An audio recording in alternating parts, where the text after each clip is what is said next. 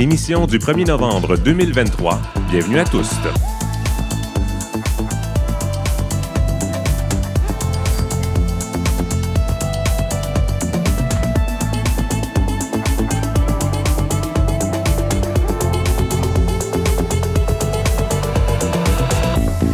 Kim Roy-Grenier au microphone. Aujourd'hui à l'émission, euh, ça fait depuis les tout débuts de l'émission qu'on avait hâte euh, de la recevoir. Elle pilote un gros projet de complexe communautaire LGBTQ+. Je parle de la présidente de la d'Espace LGBTQ+, Catherine Lavarenne. Bonsoir. Bon, ouais, euh, on a-tu entendu votre bonsoir? Bonsoir. Ah, voilà. quel pronom utilisez-vous? Elle et les accords féminins. Et qu'est-ce que ça veut dire pour vous faire partie de la communauté? Ah, ben faire partie de la communauté, pour moi, ça veut surtout dire de la solidarité et euh, avoir des, euh, des liens euh, authentiques et profonds. vous êtes aussi autrice de romans et de nouvelles. Je mentionne entre autres quelques lieux de constance publiés chez Héliotrope. Qu'est-ce qui vous a amené vers la littérature? Ah, euh, ben en fait, euh, je pense que ce serait plus que ce qui m'a amené vers la politique, parce que la littérature, ça a toujours fait partie euh, depuis que je suis petite. J'écris, je veux écrire les histoires. ben, je pense que c'est ce qu'on fait dans la vie. On raconte nos histoires, on raconte des histoires, puis on comprend des histoires. Puis notre, ben, revenir à la communauté, ce que c'est la communauté, c'est un partage de nos histoires et puis de de la, vérité qu'on se, se, partage comme ça. Donc, pour moi, écrire, c'est intimement lié à peu près à tout ce que je fais. Et puis, euh, ben, j'ai trouvé un peu un équilibre entre ça et puis euh, mettre mes histoires et les histoires au profit du, du travail politique qu'on peut faire pour euh, avoir un meilleur monde. Merci. On se reparle dans quelques instants. On va aller faire un tour aussi du côté de l'Ontario. Franco Queer a lancé une vaste consultation auprès des francophones LGBTQ+ de la province. Le directeur général Arnaud Baudry sera avec nous pour nous parler des objectifs de cette campagne. Et en littérature, Kamala Macrel est avec nous. Bonsoir, Kamala. Bonsoir. Tu as choisi de nous parler de l'œuvre de Billy Ray Belcourt. Euh, J'étais très content parce que, bon, je, connais le nom, mais je n'ai pas lu de ses livres. Euh, Qu'est-ce qui t'a motivé à, à, le choisir pour cette semaine? Ben, Déjà, il y a son nouveau livre en traduction, forcément, parce qu'il écrit en anglais, Histoire de mon corps bref, qui vient d'être publié. Donc, je me suis dit que ce serait une bonne occasion de parler de tout son corpus, surtout que ça a été traduit, euh, traduit en français. Et je pense que dans un moment présent, c'est important de parler de l'intersection entre l'autochtonie et la queeritude. Alors, ce sera en fin d'émission. Merci d'être avec nous. Moi, c'est Kim Roy-Grenier. Je suis journaliste homosexuel et non-binaire. J'utilise le pronom il, sauf quand je suis maquillé ou je laisse le choix entre il ou elle. Ce soir, sur scène, j'ai osé le col roulé euh, parce que je suis un grand frileux et que la baisse des températures des derniers jours m'a rentré dedans. Et puis aussi parce que le seul col roulé que j'ai est de cette couleur qui s'harmonise très bien avec mon vernis de mon costume d'Halloween qui est d'un rouge éclatant. Le choix s'est imposé. Alors nous sommes en direct du bar Le Normandie dans le village à Montréal. C'est parti pour tous.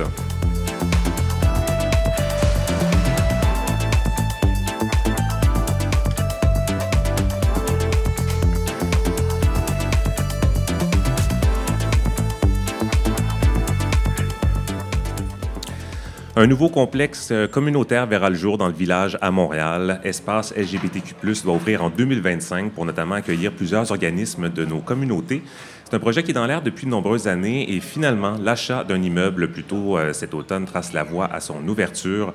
On en discute avec la présidente d'Espace LGBTQ+, Catherine Lavarenne. Rebonsoir. Bonsoir. Alors, à quoi ça va ressembler euh, ce futur 929 Sainte-Catherine-S une fois que ça va être ouvert? Qu'est-ce qu'on va pouvoir y faire et retrouver?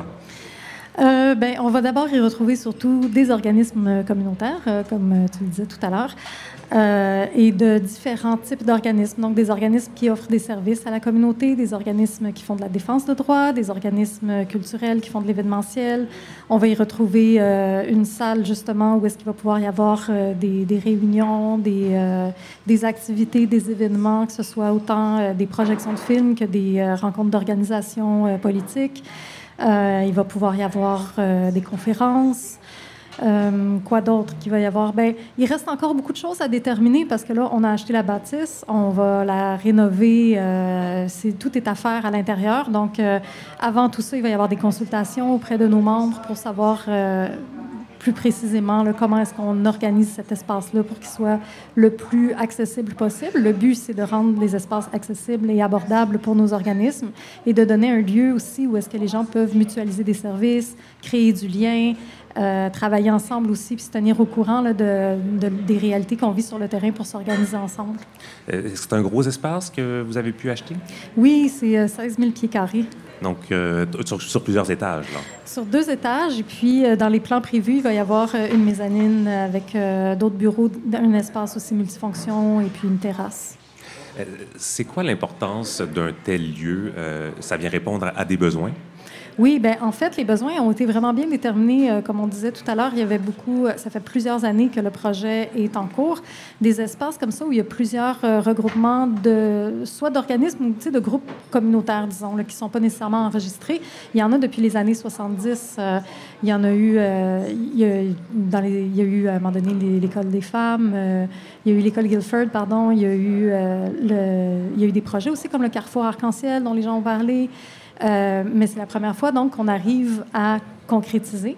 Et puis euh, là, ça fait, euh, je pense que Espace LGBTQ+ a été enregistré en 2021 mais euh, on a consulté, donc, avant ça, pas nous, euh, pas Espace LGBTQ, mais il y a eu plusieurs rapports qui ont été émis, notamment un sur les besoins locatifs des organismes communautaires qui identifiait vraiment la création d'un complexe comme la réponse à plusieurs problèmes euh, qui, qui, étaient nommés. Ça, c'est un, rapport fait par le Conseil québécois LGBT? Oui, c'est ça. C'est un rapport qui avait été fait par le Conseil québécois LGBT.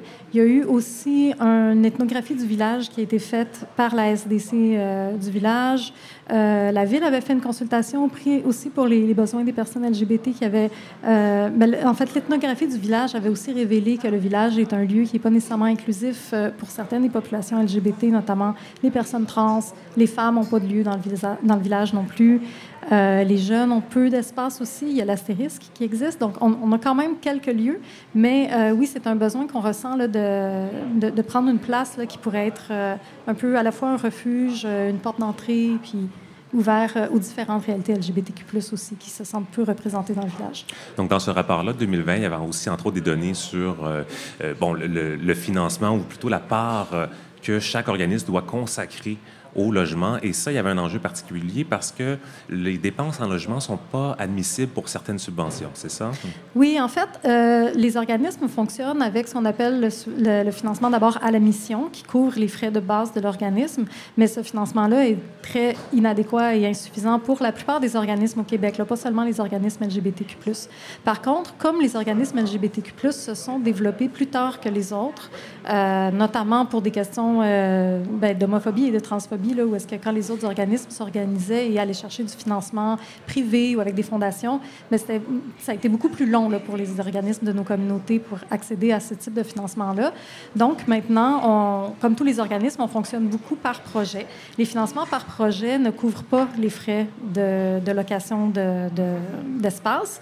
De, et euh, dans le cas des organismes communautaires LGBT, c'est cette part-là qui est beaucoup, beaucoup plus grande, jusqu'à 65 du financement des organismes qui vient du financement à projet. Donc, euh, payer les, euh, les frais de, loyer, surtout dans l'économie qu'on a présentement où est-ce que les loyers sont extrêmement élevés.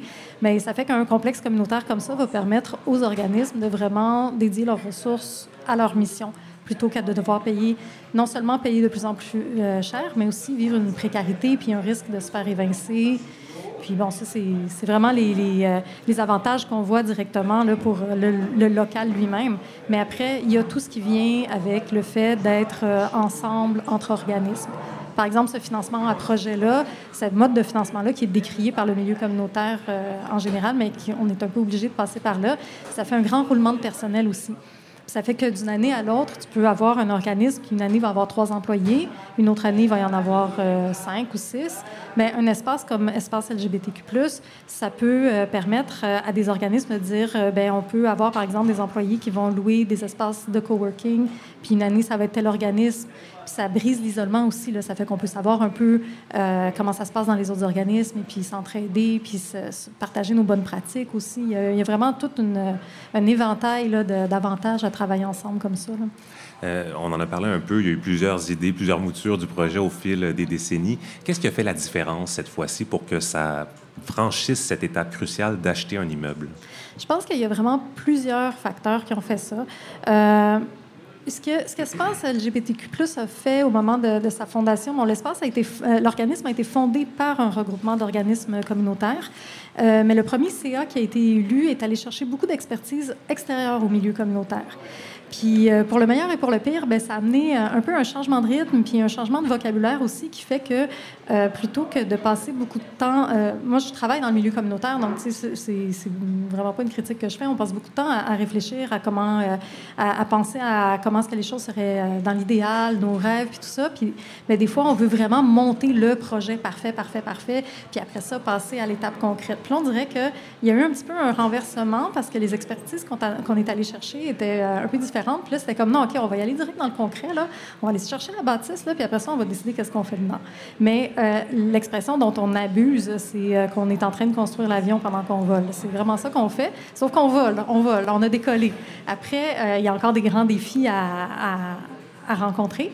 Mais ça, c'est un des facteurs. Mais je dis aussi qu'on sent vraiment qu'on est dans un contexte où il y a justement une volonté politique, euh, il y a une ouverture aussi notamment des fondations qui, réalisent enfin que le milieu LGBT, c'est une grande lacune. Le, le, pourcentage de financement qu'elles accordent à des projets LGBTQ+, c'est vraiment très petit. Donc là, on voit un peu une une envie de soutenir les projets, mais de bien les soutenir aussi, de, soutenir des projets d'une façon pérenne et non euh, juste d'aller lancer de l'argent euh, en dictant des critères qui ne correspondent pas vraiment aux besoins de, du, euh, de la, des populations. puis on sent aussi, c'est sa volonté politique, beaucoup de la ville, besoin de revitalisation dans le village aussi. Puis pas seulement de, quand on parle de revitalisation, on parle pas nécessairement de revitalisation commerciale, mais de rappeler que c'est un milieu de vie, c'est un milieu aussi de destination pour des personnes LGBTQ+, de l'extérieur de Montréal qui cherchent un point d'entrée dans la ville. Donc, on dirait qu'il y a un peu une, conjoncture d'éléments euh, qui font qu'on euh, on a pu franchir cette étape-là, comme tu dis, qui est cruciale, mais qui n'est pas définitive. Là. on a la bâtisse, mais on a encore vraiment des gros défis d'ici. Mais c'est ça.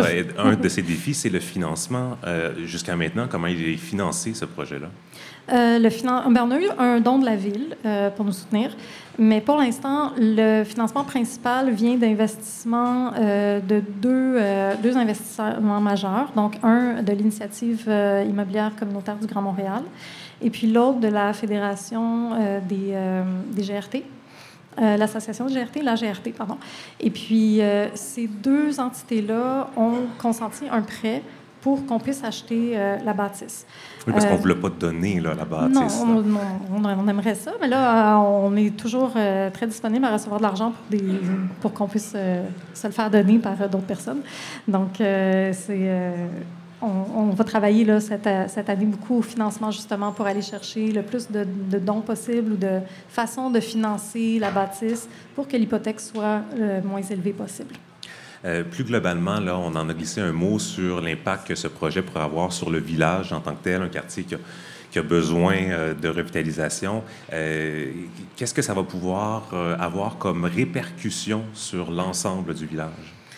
Bien, tout à l'heure, j'ai un peu parlé du fait qu'on cherche vraiment à ce que ce soit un, euh, un endroit qui puisse euh, inspirer pour une réelle inclusivité. C'est pour l'instant, même Espace LGBTQ+, euh, on est un organisme qui a très forte majorité blanc, très forte majorité personnes cis, très peu de femmes aussi, ce qui, moi, m'avait amené aussi à, me présenter à la présidence parce que je me suis dit que si on veut de la visibilité lesbienne, bien, il faut, faut prendre cette place-là, il faut faut s'investir, mais euh, ça reste que euh, après euh, ces questions-là, si on critique le village pour son manque d'inclusivité, ben, c'est sûr qu'il faut qu'on réfléchisse, nous, à l'interne aussi, à comment rendre notre propre organisme réellement accueillant, puis pas seulement en plaçant des organismes là, dans les organismes déjà auxquels on, on pense pour venir dans l'espace. c'est sûr qu'on va chercher une diversité de populations qui sont desservies par ces organismes-là, mais ça, c'est pas suffisant. Il faut aussi qu'on réfléchisse à nos propres modes de fonctionnement interne pour nous assurer qu'on euh, on a une pratique décoloniale, par exemple, pour nous assurer que c'est ça, c'est pas juste euh, de la théorie, mais que dans la pratique aussi, dans les partenaires qui sont présents dans le dans le dans l'immeuble, que nos façons de faire euh, respectent vraiment, on pense à nos angles morts, par exemple. Ça, ça rejoint un peu les conclusions de l'étude du village, l'étude ethnographique. ça. ça s'inspire de ça, cette mouvance-là. C'est ça. Fait en se disant que nous, en faisant déjà à l'interne, euh, ce qu'on, en essayant de, mettre en pratique ce qu'on veut prêcher, bien, on veut être un peu, déjà dans le village, un peu une, une, inspiration pour, euh, pour, pour que les gens puissent se sentir à l'aise d'y venir, pour changer un peu ce, cette démographie-là. Puis ensuite, bien, au-delà des populations LGBTQ+, le village, ben, euh, quand on parle de le revitaliser, moi j'aime le mot que la vitalité dedans. Puis la vitalité, ben, c'est prendre soin des personnes en vie qui y sont, notamment les personnes qui, ont, euh, qui sont sans domicile, les personnes qui, sont, qui, ont des, euh, qui ont des habitudes de consommation, de toxicomanie. Puis les besoins sont vraiment, vraiment là. Puis je préfère parler des besoins que des problèmes que ça cause, parce que oui, on sait qu'il y a de la cohabitation qui est difficile, notamment avec certains commerçants qui sont aussi en, en droit de ne pas être perturbés dans, leur, euh, dans leurs activités. Euh, mais euh, on sait que tout ça, c'est des symptômes d'un problème beaucoup plus profond. Fait qu'on veut participer ou même initier des conversations sur comment est-ce que justement on peut s'insérer et s'inscrire dans cet écosystème-là en étant une force positive, en étant une inspiration, puis en mettant l'épaule à la roue avec tout le monde, tout en respectant notre mission de base qui est pour les populations LGBTQ+. Mais notamment, c'est pas euh, pas des vases clos là, dans le sens où euh, les, euh, les situations d'itinérance, les populations en situation d'itinérance, ben, les personnes LGBTQ+ sont surreprésentées. Fait que c'est quelque chose que dans nos communautés on connaît très très bien aussi. même chose avec les, la toxicomanie. Fait c'est tout ça, c'est des symptômes là il y a plusieurs dimensions euh, sur lesquelles le projet va pouvoir avoir des répercussions. Oui, c'est ça. Puis concrètement, comment ça va se faire? Bien, je dirais que ça commencera par justement, dans les prochains mois, prochaines années, euh, discuter avec les personnes qui sont déjà là, les autres organismes qui, sont, euh, qui touchent à différentes populations, les commerçants autour, s'assurer que notre arrivée se fait dans le respect, puis en même temps, bien, demander rappeler que c'est aussi ça le village. C'est pas juste un lieu de, commerce et de party. C'est aussi un milieu de vie. Ma dernière question, euh, non la moindre, euh, vous en avez glissé un, tout petit mot. Il y a des enjeux éthiques particuliers euh, dans un contexte colonial ou postcolonial. ça veut dire quoi pour un projet comme le vôtre de devenir propriétaire, alors que vous, avez, vous, souhaitez entre autres travailler avec, en de collaboration avec les Premières Nations et pourtant ils ont été dépouillés de leurs terres. Est-ce que vous comment vous approchez cet enjeu-là avec un, regard ou une attention particulière? Oui, ça fait partie de nos réflexions euh, depuis le début. Euh, évidemment, on n'a pas la réponse à ça. Euh, à part la réponse que moi, personnellement, je trouve toujours à toutes ces questions-là, c'est ça revient tout le temps à la même affaire. Il faudrait juste qu'il n'y ait plus de capitalisme. Fait il faudrait juste qu'il n'y ait plus personne qui, qui, a de propriété privée, incluant nous. Mais ça, ça prendrait d'avoir comme euh, accès à des services de base pour tout le monde et euh, du logement pour tout le monde. Fait on n'est vraiment pas rendu là. Donc, mais je pense que c'est de toujours garder en conscience que ce qu'on fait, on le fait à partir d'une position de privilège aussi. Euh, et puis, euh, ben, de travailler justement à créer des liens avec euh, les communautés des Premières Nations, les personnes sous spirit. Le milieu LGBT est très, très divisé. On commence à, tranquillement réfléchir comment est-ce qu'on fait ça convenablement. Puis les réponses, ben, moi, en tant que personne blanche, je les ai pas, mais je sais que le travail, ben, déjà, c'est d'aller chercher de l'argent, du financement pour rémunérer les personnes qui vont nous accompagner là-dedans, et puis pour s'assurer que que ben, se rappeler que ça va être à long terme, ça va se faire lentement, puis qu'à partir du moment où, euh, si nous, on arrive à notre, euh, notre objectif, où est-ce que nous, on est bien, on a notre, on a notre beau euh, complexe communautaire, ben, de toujours se rappeler justement les privilèges qui nous ont permis d'arriver là, puis que c'est tout le temps juste un début. C'est qu'on ouvre une voie, puis qu'un coup que la voie est ouverte, ben, il faut penser à ceux qui n'ont pas pu rentrer dans cette voie-là avec nous, puis il faut se tasser pour laisser ces personnes-là rentrer avec nous. Fait comment ça se fait concrètement? Si j'avais la réponse, ah là là, ça serait tellement le fun. Euh, mais pour l'instant, la réponse, c'est garder conscience, réfléchir à nos angles morts, garder la volonté de travailler euh, pour, toujours pour le, le, bien collectif, puis surtout le bien collectif des personnes qui ne peuvent pas être assez à table avec nous présentement. Si vous avez les réponses, je pense qu'il y a beaucoup de personnes qui vous appelleraient aussi pour, euh, pour l'avoir.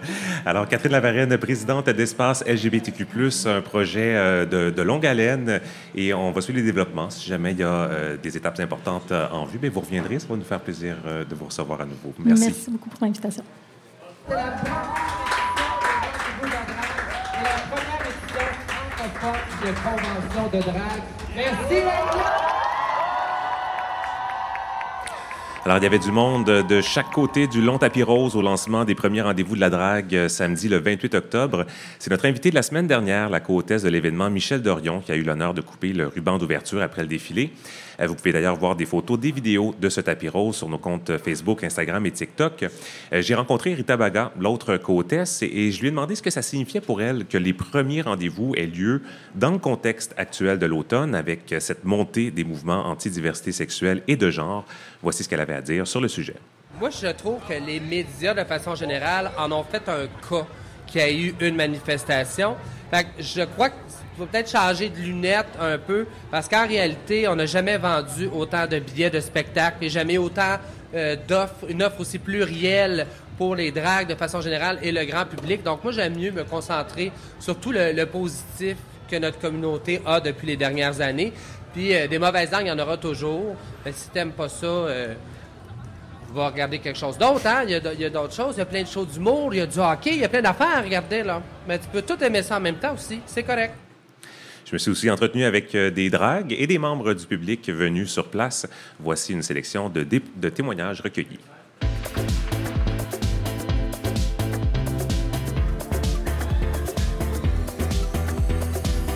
Mon nom, c'est Chouchoune. Je pense aussi que c'est une réponse qui est forte et valide envers bon, les différents détracteurs qu'on a vus euh, sortir dans les médias dans la dernière année, euh, sans dire que c'est un pied de nez nécessairement. Je pense que c'est au moins un événement qui permet de continuer la démocratisation, puis aussi aux gens de, se rapprocher puis de comprendre. Puis plus ils comprennent, ben moins ils s'opposent.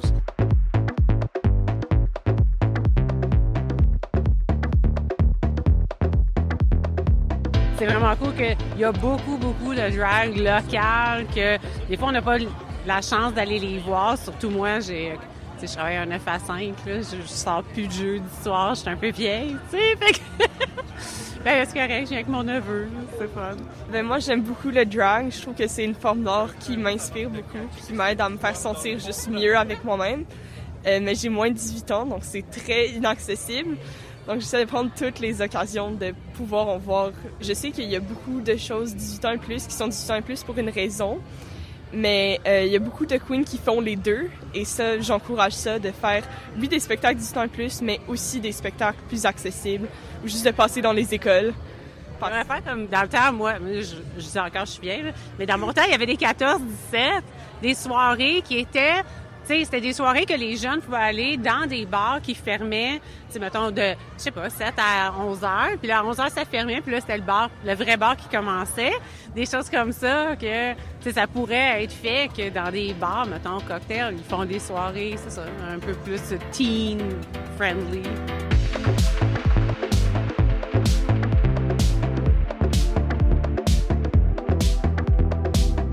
Mon nom, c'est Heaven Genderfuck.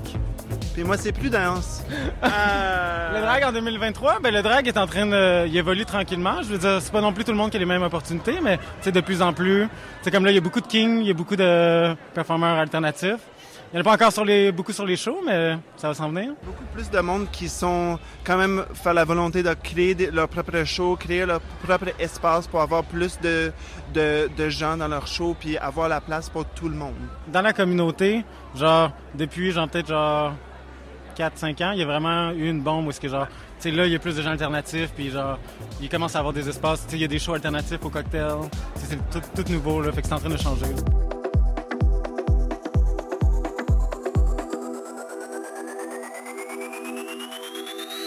Alors moi c'est Arsenix, du coup de Paris. Je suis perruqué dans la vie et je travaille avec les queens la plupart du temps, voilà. Alors euh, c'est assez fou parce que Rita m'a proposé de, venir ici et je rêvais de venir au Canada depuis des années, vraiment depuis des années. J'adore les Canadiens. Euh, tous ceux que j'ai rencontrés, ils étaient mais d'une gentillesse folle, rare même. C'est vrai qu'en France on a une, sacrée réputation, mais du coup les Canadiens pour le coup ils sont vraiment adorables.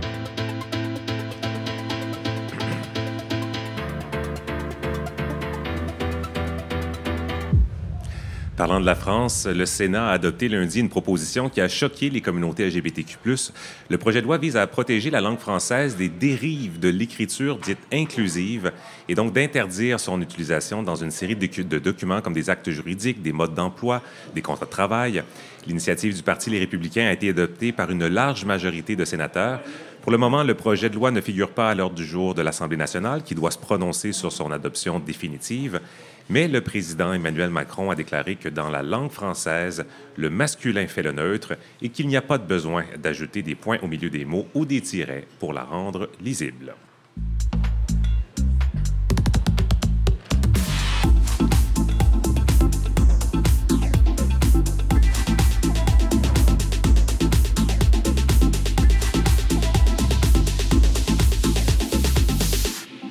Restons dans la francophonie, mais cette fois en Ontario.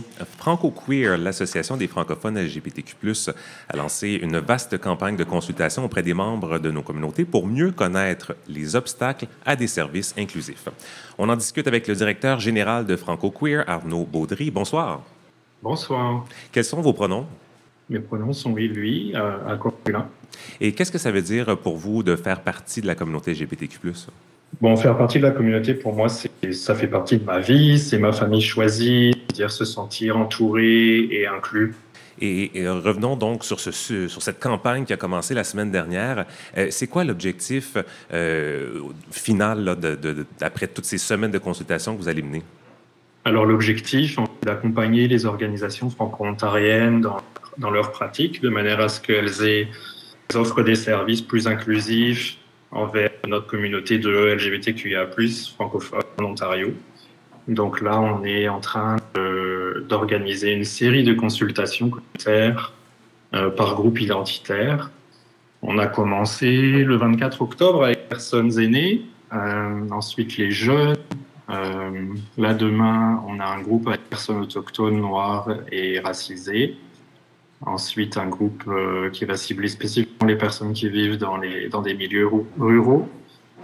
Puis les parents et les personnes tutrices d'enfants ou de jeunes qui font partie de la communauté LGBTQ+. Ensuite, la diversité de genre. Et puis, on terminera avec deux grandes consultations provinciales. Une pour le nord de l'Ontario et une autre pour le sud. Donc, tout ça, ça va s'étendre jusqu'au 3 novembre. Alors, une, consultation assez large. Vous cherchez à savoir quels sont les enjeux prioritaires pour les communautés. Euh, je sais que ça fait juste commencer, mais vous avez déjà eu deux euh, ou trois séances la semaine dernière. Est-ce qu'il y a déjà des, enjeux qui ont été identifiés ou qui ressortent plus que d'autres? Euh, clairement, là, il y a des actualités liées aux enjeux concernant les jeunes. Donc ça, c'est des enjeux auxquels on est déjà exposé à travers notre programme jeunesse. Euh, clairement, là, on, vise à contribuer à créer des milieux inclusifs euh, dans les écoles euh, et puis tous les milieux communautaires qui accueillent les jeunes. On travaille aussi auprès des personnes nouvellement arrivées, donc il y a des enjeux particuliers pour les demandeurs d'asile, les réfugiés, en particulier par rapport à l'accès au logement à l'emploi, à l'éducation, il y a beaucoup de barrières systémiques. Et puis pour des personnes qui quittent leur pays, où elles sont, euh, pour certaines d'entre elles, à, risque de, de, de mort, euh, littéralement, elles arrivent ici avec des nouveaux enjeux, des nouvelles barrières, euh, incluant le, le, racisme systémique et puis les autres enjeux que je viens de nommer. et puis pour les, pour les aînés, euh, il y a vraiment un manque de services et puis euh, des enjeux par rapport au retour dans le placard pour les personnes aînées euh, et d'avoir accès à des, services réellement actifs et qui prennent en compte le, leur historique et leurs conditions de vie actuelles. Vous avez parlé tout à l'heure euh, que ces consultations ont lieu dans un contexte particulier, celui de l'automne euh, qu'on connaît. Euh, en Ontario, on en est où pour l'éducation à la sexualité et à la diversité de genre dans les écoles? Bon, il y, a, du travail à faire, clairement. On a vu durant les manifestations des messages qui ont été, qui ont été passés qui, qui, démontrent en fait du manque de compréhension des enjeux.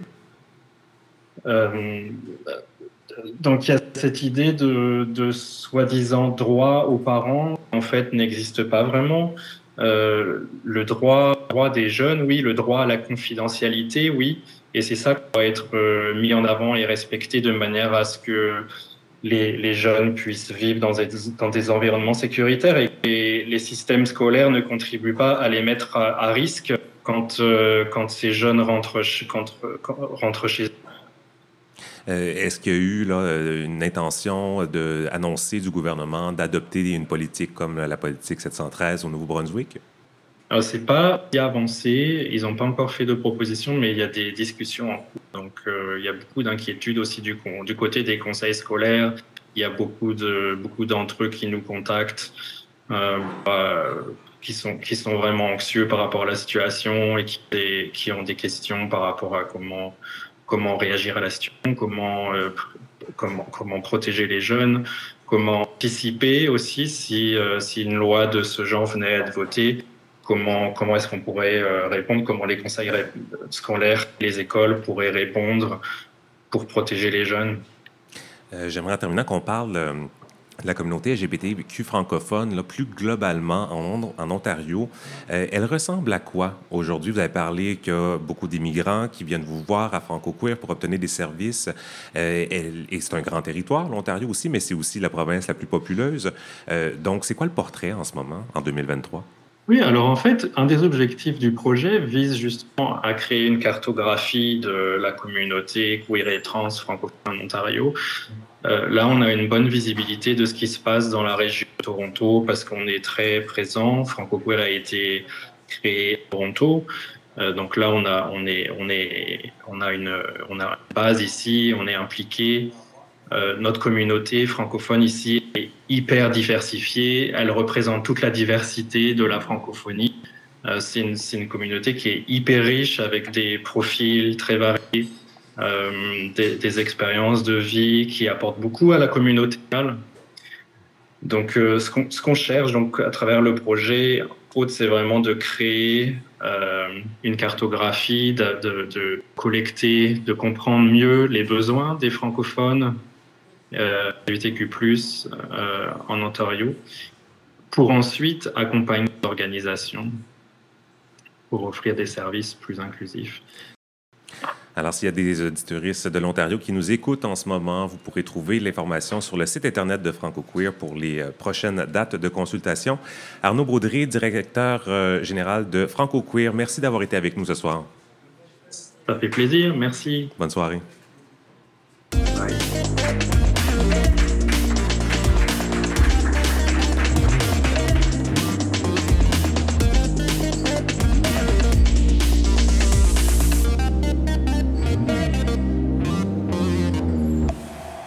Rebonsoir, Camar. Rebonsoir. Alors, pour parler de littérature, ce soir, euh, ce soir, on parle de Billy Ray Belcourt. Qui est-il? Qui est Billy Ray Belcourt? Alors, Billy Ray Belcourt est un auteur, poète, aussi maintenant prof de création littéraire qui est à l'université de UBC, University of British Columbia. Mais il écrit euh, donc de la communauté de, de Driftpile dans l'Alberta. Donc, personne autochtone qui a grandi sur les réserves, euh, et ensuite, il a fait des études littéraires. Et on a découvert le milieu littéraire, et euh, bah, surtout le milieu littéraire anglophone, avant qu'il soit traduit, a découvert euh, Billy Ray Belcourt en 2017-2018. Et, l'anecdote personnelle que j'ai autour de ça, c'est que euh, il y a une bibliothèque alternative euh, qui, est, qui est au groupe de recherche d'intérêt public du Québec. c'est une bibliothèque de zine, etc. Et je parlais beaucoup avec la bibliothécaire qui travaille à temps partiel, où on, s'échangeait toujours de la poésie. Et je me rappelle en 2017, elle m'a, elle m'a donné le premier recueil de Billy Ray Belcourt en me disant Personne ne connaît cet auteur autochtone, mais il parle de la décolonialité, sa poésie est vraiment géniale, il faut le lises. Donc son, premier recueil était publié en fait d'une petite maison d'édition dans l'Alberta, Frontenac. Et euh, par la suite, genre quelques mois plus tard, euh, Billy Ray Balcourt était partout parce que, entre autres, il a gagné euh, le prix Griffin. en fait, le prix Griffin, c'est le plus grand prix, c'est un des plus grands prix littéraires qu'il y a dans le Canada. Anglophone. Déjà, anglophone, ouais. C'est qu'avant, c'était un prix, euh, donc ça, a récompensé le meilleur recueil de poésie publié euh, canadien et ensuite un meilleur recueil de poésie à l'international. Maintenant, le tout a été combiné. Maintenant, en fait, c'est le plus grand prix littéraire au monde de poésie. Euh, et Billy Ray Belcourt avait gagné ce prix. Euh, pour ce premier recueil. Pour ce premier recueil, euh, ouais, qui est euh, donc This One Day's a World, qui en français a été traduit Sa blessure et un territoire, qui a été traduit par Mishka Lavigne. Et par la suite, c'était toutes les listes, prix du gouverneur général, tous les prix littéraires en fait. Et en fait, ce qui s'était passé, c'était aussi le premier moment euh, du moins dans, le Canada, même dans le Canada anglophone, où il y avait un auteur queer et autochtone, tu sais, il, était, il avait à peine 24 ans en plus, qui, qui vraiment ont parlé de cette intersection entre la queeritude et l'autochtonie. Euh, donc, il a d'abord publié euh, ce recueil euh, qui a été traduit donc chez Triptyque dans leur collection Queer par Mishka Lavigne, Cette blessure et un territoire. Est-ce que ça a pris du temps avant que les traductions soient disponibles? Ça s'est fait assez vite. Je pense que Triptyque était Pierre-Luc Landry, qui était directeur de la collection Queer de Triptyque à l'époque, était vraiment. je pense qu'il avait un peu l'oreille pour savoir ce qui se passait et lui tout de suite était genre ok, il, faut qu'on le traduise. Donc il, il a vraiment. c'est une des personnes, je pense, qui s'est vraiment battue pour qu'on traduise euh, Billy le plus vite possible. Et, par la suite, donc, euh, son deuxième livre, son deuxième recueil, Mécanisme NDN, je vais parler de ce que ça veut dire NDN, Mécanisme indien d'adaptation, note de terrain, a été traduit de l'anglais par Natacha Canapé-Fontaine, aussi publié euh, dans la collection Queer de Triptyque. Et récemment, la semaine dernière, ou euh, récemment, son, dernier, son dernier livre, Histoire de mon corps bref, qui a été traduit de l'anglais par Ariane Desrochers et Olivia Tapiero, vient d'être publié. Et ça, c'est un mémoire, en fait. Donc là, ça change de style. Bah, je ne sais pas ça change de style littéraire, ça change de forme si on veut, mais là c'est vraiment beaucoup plus un mémoire, essai, alors que les autres, ça reste hybride, ça, son écriture, mais les deux premiers c'était beaucoup plus des recueils, de poésie. justement, euh, tu parles de la forme, euh, de, quoi ça parle aussi? On a parlé de l'autochtonie, l'identité, le queerness, mhm. il y a des thèmes qui reviennent euh, évidemment d'une œuvre à l'autre. Absolument. Ben déjà, Billy Ray Belcourt parle de ce que ça veut dire être NDN, c'est comme ça que ça a été traduit en français. En anglais, on dit Indian, donc c'est les lettres NDN qui, quand on les prononce, font Indian ou Indien, quand on les prononce, dans ce sens-là. Et ça, c'est une réclamation d'une nouvelle génération d'autochtones, euh, d'artistes autochtones, surtout des personnes LGBTQ+, autochtones. Euh, en fait, NDN, en anglais, ça veut aussi dire Not Dead Native, donc euh, autochtone pas encore mort, morte. C'est autochtone encore en vie. Ou Donc, autochtone vivant, vivante. Ouais. Et, et, Billy Ray Belcourt, en fait, parle, parle de ça parce que fondamentalement, et on voit ça surtout dans Histoire de mon corps bref, une des choses qu'il établit, c'est que le, l'autochtone ne peut pas exister dans un contexte canadien parce que le Canada a été fondé sur l'effacement de l'autochtonie. Donc, un des thèmes dans lesquels il plonge, c'est vraiment donc qu'est-ce que ça veut dire être encore en vie quelque part? Quel est le deuil de vivre dans un contexte colonial? Euh, mais aussi comment trouver la joie à travers ce, deuil en tant que personne autochtone, donc où, les personnes autochtones, leur vie sont réduites à certaines choses qui, en fait l'effacement dans, le contexte colonial. Et entre tout ça, euh, Billy Ray Belcourt parle de ses hookups sur Grindr, de sexualité, euh, de, de, de, de, désir. Et, vraiment, en fait, c'est une forme de, plusieurs collages qui met tout ça en lien pour interroger, mais moi, en tant que personne queer et autochtone, qui a, spécifiquement qui a grandi sur des réserves, donc il, il y a quand même cette différence d'expérience entre les personnes autochtones dans les régions urbaines. Euh, Comment est-ce que tout ça se lie par rapport aux filiations, par rapport à la famille, par rapport au désir Et comment, je pense qu'au niveau subjectif pour lui, c'est comment est-ce qu'il fait sens de son existence? Parce qu'en fait, il veut être en vie. Euh, et, comment est-ce que les personnes autochtones créer un espace pour, pour tout juste exister. Et une des choses, il parle beaucoup de choses, c'est qu'il parle aussi du, rôle de la poésie. Donc comment est-ce que la poésie est une forme d'écriture qui va à l'encontre, disons, de la Constitution, par exemple? Donc comment est-ce que la poésie permet de, de, de, donner vie à toi-même, quelque part, de réécrire ton propre récit? Euh, donc, il parle de tout ça. Ah ben, plongeons justement euh, dans ses œuvres. Euh, bon, tu voulais nous parler en premier de cette blessure euh, et territoire. bon, tu dis, on parle de l'autochtonie et tout. de quelle manière on plonge dans cet univers-là avec ce premier ouvrage? Avec le premier ouvrage, donc Sa blessure est un, territoire. Donc ça, c'est un recueil de poésie déjà pour, pour être précis par rapport à ça. Sa blessure est un territoire est intéressant parce que ça, c'était un peu le, c'était le premier recueil et ça allait vraiment beaucoup plus, beaucoup, c'est très entremêlé dans la notion du désir en tant que, en tant que texte. Euh, euh, en tant que recueil, il, interroge vraiment comment est-ce que lui, il se retrouve en tant que personne queer autochtone Comment est-ce qu'il se- il est vu, perçu pour la première fois à travers le désir Et le désir s'articule à travers euh, Grindr. C'est parce que c'est là. Donc, chaque relation qui se passe, euh, même quand on voit euh, la photo d'une personne autochtone, disons, sur l'application, c'est quoi les formes de désir qui s'articulent et comment est-ce qu'à travers ces relations, euh, il apprend ou apprend pas à, à- à trouver sa voie et sa vie? Je peux peut-être lire Un extrait? un, un petit extrait. Oui. Donc ça, c'est de L'amour et autres expériences. Donc de Sa blessure est un territoire. 1. Il m'a dit qu'il était attiré par les autochtones, mais il ne pouvait pas aimer les traumatismes cachés dans mon souffle. 2. Comment dire à un fantôme qu'il est déjà mort, que son corps est un conte de fées qu'on a arrêté de dire il y a longtemps? 3. Qu'est-ce qui arrive quand les blessures commencent à se prendre pour des pansements? 4. Parfois, l'amour, c'est comme disparaître, comme défaire des morceaux de soi et les donner à quelqu'un qui ne peut pas les utiliser. 5. Qu'est-ce qui arrive quand l'amour décolonial devient une histoire que tu te racontes après qu'il s'est endormi? 6. Je lui dis, tu nous respires, nous sommes en toi, regarde le sang sur tes mains. 7. Queer. Définition. Savoir que ton corps est à la fois trop et pas assez pour ce monde. Donc, ça, que- donc je pense que ça, c'est vraiment un exemple de voir comment est-ce que il, parle d'autochtonie, mais, mais, mais c'est vraiment imbriqué dans la notion du corps, de l'existence du corps et du désir dans le corps. Euh, donc, la, donc le, le- cette blessure est un territoire parle de cela, et je tiens à souligner le- la traduction excellente de, de Mishka Lavigne euh, de, de ce recueil.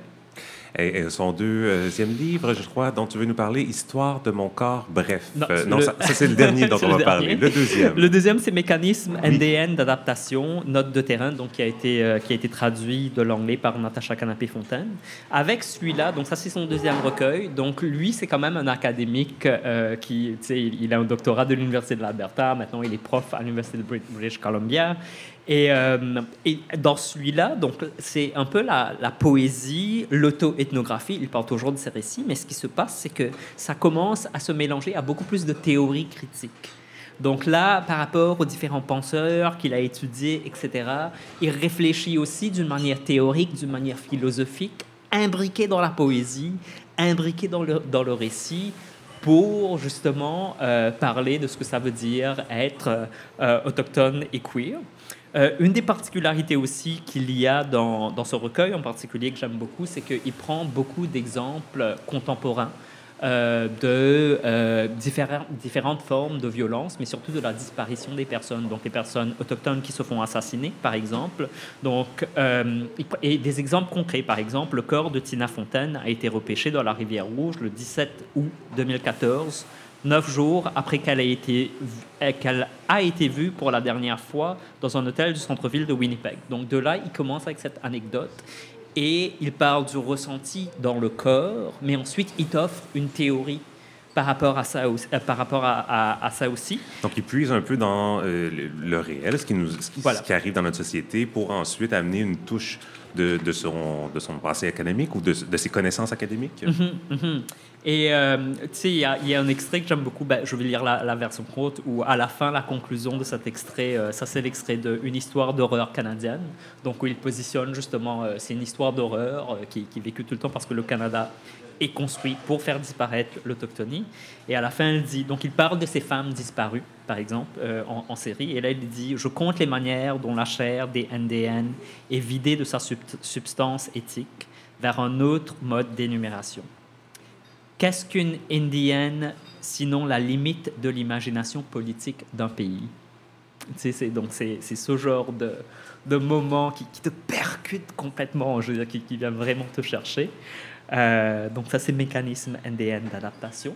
Qui, qui est vraiment c'est un type de poésie qui, qui est quand même comme de la prose là ça c'est, très fragmenté il y a aussi de la photographie il ramène de la photographie de la réserve où il a grandi etc donc c'est, un style euh, hybride euh, euh, très très fort je trouve Et le dernier, donc, finalement, celui qui vient de paraître, en fait, la traduction est parue récemment, Histoire de mon corps, bref. Mhm. Histoire de mon compte, bref, qui, qui est vraiment. Donc là, c'est un mémoire. Ben, en fait, c'est un texte hybride. C'est un mémoire parce qu'il écrit ses mémoires, mais en même temps, euh, tu sais, tu as, des éléments poétiques, mais aussi il offre vraiment. Ici, il va beaucoup plus dans le théorique. Et je tiens à dire, avec euh, Histoire de mon corps, corps bref, c'est un peu une lettre d'amour à sa grand-mère aussi. Euh, parce que lui, dans la réserve, il a grandi sa grand-mère, surtout qui, qui, s'est occupé de lui. Donc, sa cocom qui revient beaucoup dans plusieurs, dans tous ses recueils. la figure de la grand-mère revient.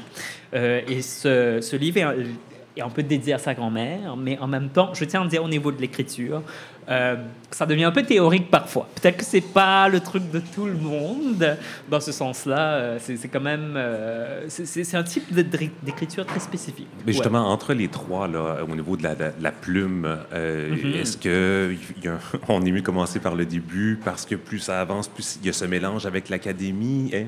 Académique Pas nécessairement. Je dirais que ça dépend des, de, de, nos, de nos préférences littéraires dans ce sens-là. Si, si vous aimez vraiment la poésie, allez-y pour le premier recueil de poésie, Cette blessure et un territoire. Une forme un peu plus hybride, mécanisme indien d'adaptation. Je dirais si ça, ça fait beaucoup plus non-fiction, mémoire, mais aussi un cadre théorique. Donc là, je dirais aller avec Histoire de mon corps bref. Euh, je tiens aussi à souligner la traduction de Ariane Desrochers et Olivia Tapiero euh, sur ce livre parce que franchement, c'est pas un livre facile à traduire. Je l'ai lu en anglais quand il était sorti en plus et euh, ce que Triptyque a fait dessus, ce que les traducteuristes ont fait là-dessus est vraiment, vraiment extraordinaire comme travail. Et ici, donc il y a toutes sortes, et ici il y a toutes sortes de réflexions. Donc ça commence vraiment avec la notion de la disparition autochtone par rapport au Canada, donc par rapport au colonialisme. Euh, et, euh, et, ensuite, ça va donc dans, différents, euh, dans, dans, différentes directions où il, il fait même une sorte d'auto-ethnographie théorique où il interroge son rôle de poète. Donc, qu'est-ce que ça veut dire être poète autochtone et queer? Et qu'est-ce que ça offre? Donc, il, il, porte même un regard critique sur, par exemple, son premier recueil, sur les différentes choses qu'il a faites. Euh, le dernier chapitre euh, est très... Euh, je le temps de lire un extrait de ça. Allez, ça s'appelle... Le titre, c'est Faire sécher notre deuil au soleil, que je trouve très très fort. Et je vais lire un extrait. Des militants, militants militantes ont versé de la peinture rouge à plusieurs reprises sur la statue de John A. MacDonald à Montréal en 2018. Par ces gestes, Yale ont refusé de vivre selon ce que Christina Sharp appelle le temps monumental. Donc là, c'est la référence théorique. Donc, temps où l'histoire est inerte, morte, extérieure aux tonalités historiques du présent. Les militants militantes prônent plutôt une politique de l'accusation, mettant en évidence la longue durée de la violence cautionnée par l'État canadien contre les Indiennes. Et plus tard, il continue là-dessus, il dit donc on se situe donc entre son passé meurtrier et un 21e siècle colonial en décomposition où se déroule une crise de mort indienne à la fois physique et sociale. Notre deuil n'a pas le temps de sécher, car notre deuil est incessant. Et l'érosion et l'interrogation de la vivabilité indienne sont inscrites dans la vie politique canadienne. donc, c'est vraiment euh, ce genre euh, de, multiples liens qui se fait entre ce qui souvent dans les nouvelles sont classifiés comme des faits divers, tu sais, une femme autochtone qui disparaît. Euh, on porte même pas attention à cela. Donc comment est-ce que ces faits sont liés à une subjectivité? Comment est-ce que cette subjectivité existe sous l'État canadien? Comment est-ce qu'elle existe par rapport au désir? Donc c'est tous ces points qui sortent et il y a aussi un cadre, une compréhension théorique euh, qui émerge aussi.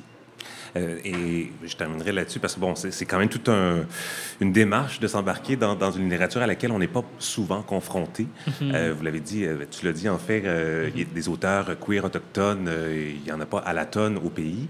pourquoi c'est important de, s'attarder à cette littérature-là dans notre contexte québécois, francophone, franco-québécois, franco-canadien? Mhm. Ben, je pense que c'est très important dans le sens où si on, parle beaucoup de décolonialité, etc., dans, dans plusieurs sphères, on parle d'équité, euh, mais pour moi, c'est, je m'intéresse beaucoup à la rencontre. C'est dans le sens que souvent, on parle de décolonialité, etc., mais on n'a aucun ami autochtone. On ne sait même pas c'est qui les peuples autochtones du Québec. Et pour moi, il y a quelque chose dans lire, dans l'intersection d'aller à la rencontre d'un auteur queer autochtone, qui forment partie de la communauté LGBTQ+, qui représentent la communauté LGBTQ+, mais aussi qui représentent euh, l'autochtonie. Pour moi, c'est une forme de rencontre. C'est une forme de rencontre dans une subjectivité qui est autre, euh, qui, pour moi, si on le fait, ça nous permet d'être plus grand et plus grande dans notre compréhension de nous-mêmes et dans notre compréhension du monde.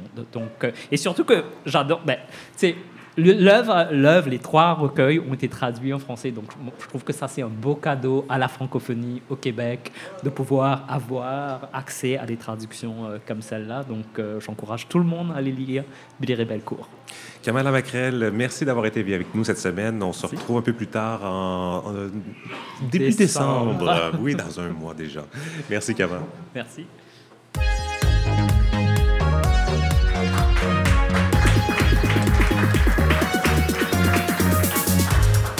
C'est déjà le mot de la fin. La semaine prochaine, nous vous préparons une émission tout en culture. Le réalisateur français Nathan Ambrosioni est de passage à Montréal pour la présentation de son plus récent film, Tony en famille, au festival Cinémania. Il sera avec nous. Et puis, il y a une nouvelle étude publiée ces jours-ci qui se penche sur la représentation des personnes trans à la télé québécoise. Son autrice, Amélia Fizet, nous rejoindra en direct de Québec. Les remerciements de la semaine, notre invitée Catherine Lavarenne, présidente d'Espace LGBTQ+. Merci beaucoup d'avoir été là. Ah, euh, elle a dit merci. Son micro n'était pas ouvert, mais je, la cite. Le directeur de Franco Queer, Arnaud Baudry, à la culture, Calma Lamacrelle, merci à la technique chante Abralian et l'interprète en langue des signes Marie Penel. Je vous rappelle que vous êtes euh, tous les bienvenus à venir assister à l'émission en direct au bar de Normandie. Ça commence à 19h tous les mercredis. Vous pouvez nous suivre aussi sur Instagram, Facebook, TikTok, euh, LinkedIn, je l'ajoute. Euh, et puis abonnez-vous à notre infolettre. Le formulaire est disponible sur notre site internet touste.com. Ici Kim Roy-Grenier, au nom de toute l'équipe, merci d'avoir été avec nous et je vous dis à la semaine prochaine.